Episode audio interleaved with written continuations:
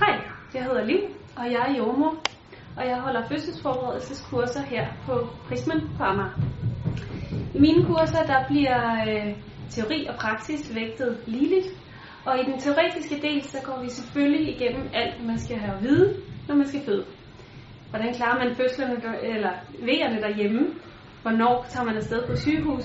Hvordan måler man vejer, og hvad for nogle smertelindringstilbud er der? Jeg går også igennem nogle ting, som måske ikke altid bliver sagt højt, som de der lyde under fødslen. Hvordan forholder man sig til dem?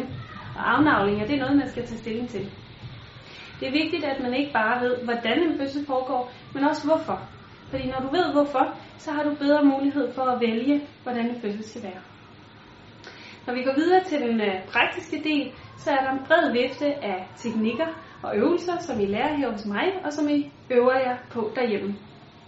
Vi trækker de gode gamle værtrækningsøvelser frem. Vi laver visualiseringsøvelser, afslappningsøvelser og reboso. Hvis I ikke har leget med dukker, før I blev gravide, jamen så får I mulighed for det, når vi snakker om amning og livet efter fødslen.